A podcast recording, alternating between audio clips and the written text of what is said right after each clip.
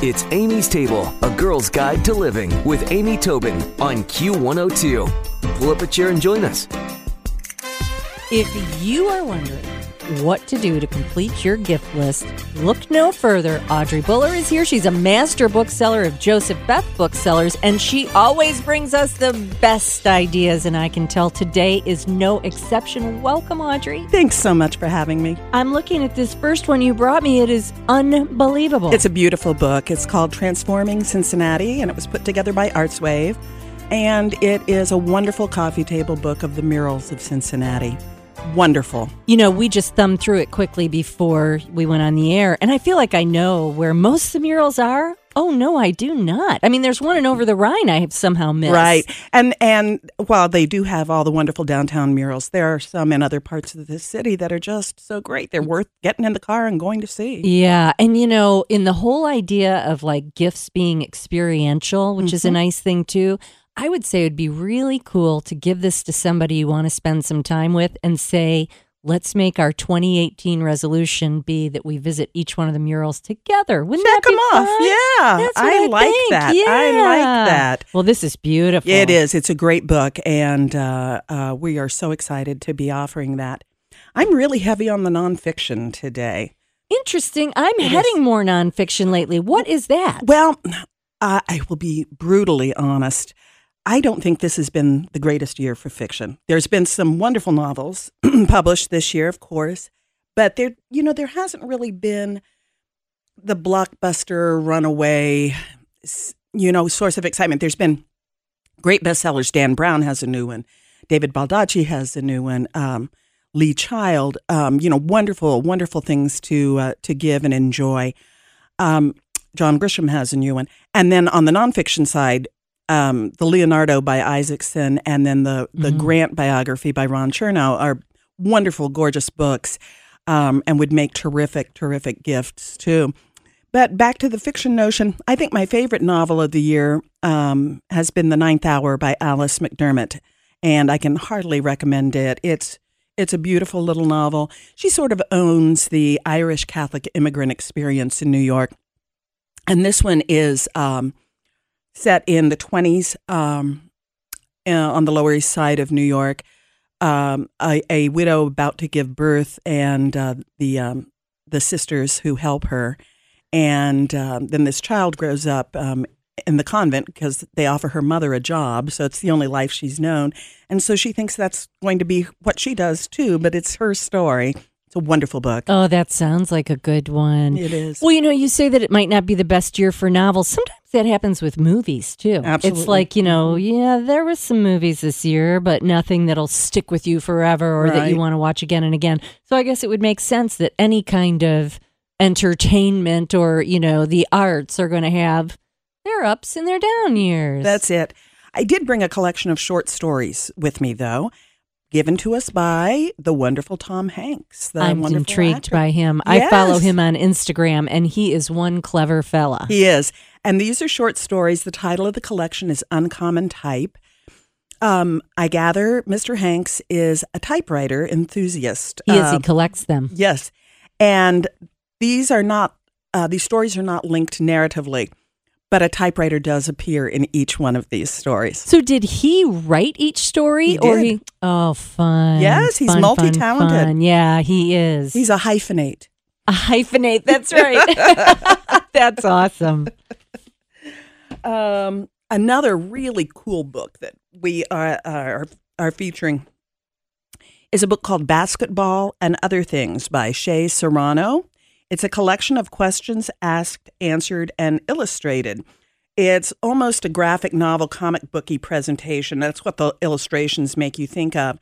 But it's divided into chapters, and each chapter is a question about NBA basketball. Like, example, was Kobe Bryant a dork? And then he backs it up with statistics. And it's really playful, it's very witty. And if you have an NBA fan on your list, I don't see how you could go wrong with That this. is fantastic. And the illustrations are amazing. They are. They're Yeah. really, really cool. They're real comic booky. Real I love comic it. booky. Um, another book that um, is just uh, fascinating is called Bunk The Rise of Hoaxes, Humbug, Plagiarists, Phonies, Post Facts, and Fake News by Kevin Young. Oh my God! Isn't that timely? It is certainly timely, but is it also suggesting that we've always had fake news? He says the American public has always, always enjoyed being fooled. Ah. And he's, you know, he looks at P.T. Barnum and spiritualism and, you know, all kinds of things throughout history that that were waves of um, ma- mass hysteria or or just you know following the crowd to a very very unlikely situation it's um it's really fun and it's absolutely That's intriguing. It is. Yeah. do you know where the word bunk comes from I always thought it was the bed. oh nope when the u.s congress was filibust- filibustering filibustering the Missouri Compromise, the senator or the representative from Buncombe County, North Carolina, got up and, as one does in a filibuster, uttered crazy nonsense for a long time to delay the vote.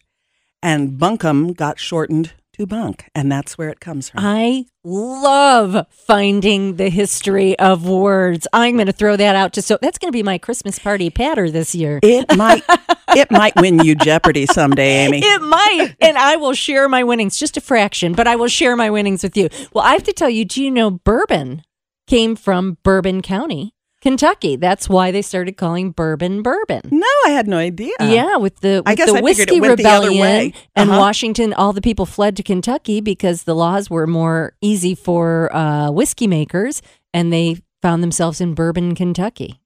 That's great. It's not quite really where the word came from, but where the name Mhm, came from. But I'm going to remember that bunk. Well, I'm I'm actually really intrigued by that book, and I'll just say one thing real quick. Every once in a while, we think that um, crime is rampant. In the good old days, there weren't. Well, there are so many things that have not changed. And I sort of got a tiny sense of relief or something from this book already that there's always been fake news. Because interestingly, I don't want to go on too long a tangent with your books here, but a man did a study of an entire city's children 20 plus years ago. And I, I can't back it up with his name right now. You'll just have to trust me. This is the truth.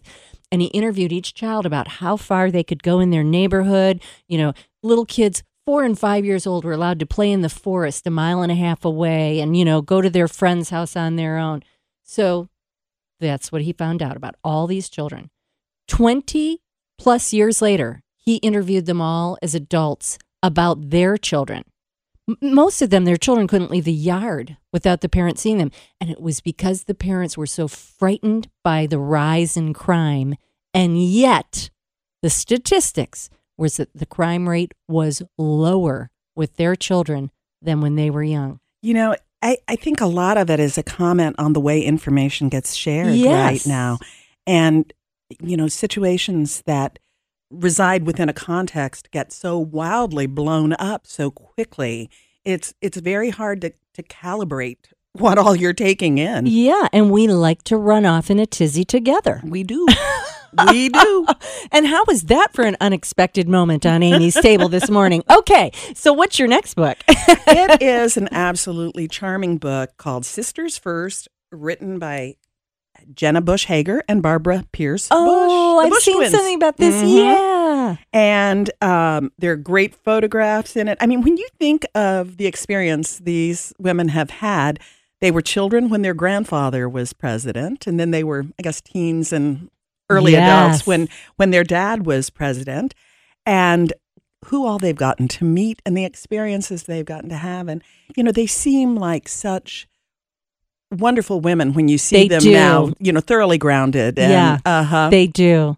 And you know, I think Amy Carter came out that way as Sure. well, Uh-huh. and you know that's so good to see. It is. I hope the Obama girls. I all indications would be they're going to be amazing. They too. were And- they were really young when Dad first got that job. yeah, yeah, yeah. Mhm. Oh, I bet that's a really I know, and I think it would be a, a charming, charming gift. Well, Audrey, thank you so much. As always, you know, after you leave, each time Joe and I comment that we love when you're here. There's always something so great we get from it. Yeah. So thank you so much. and Audrey you. will give me a list of all of the books available at Joseph. Mm-hmm. Beth Booksellers and uh, make a great holiday gift. Thanks so much for the opportunity, and I wish everybody a Merry Christmas and Happy Holidays. Thank you. Stick around for another helping from Amy's Table on Q102. Q! Oh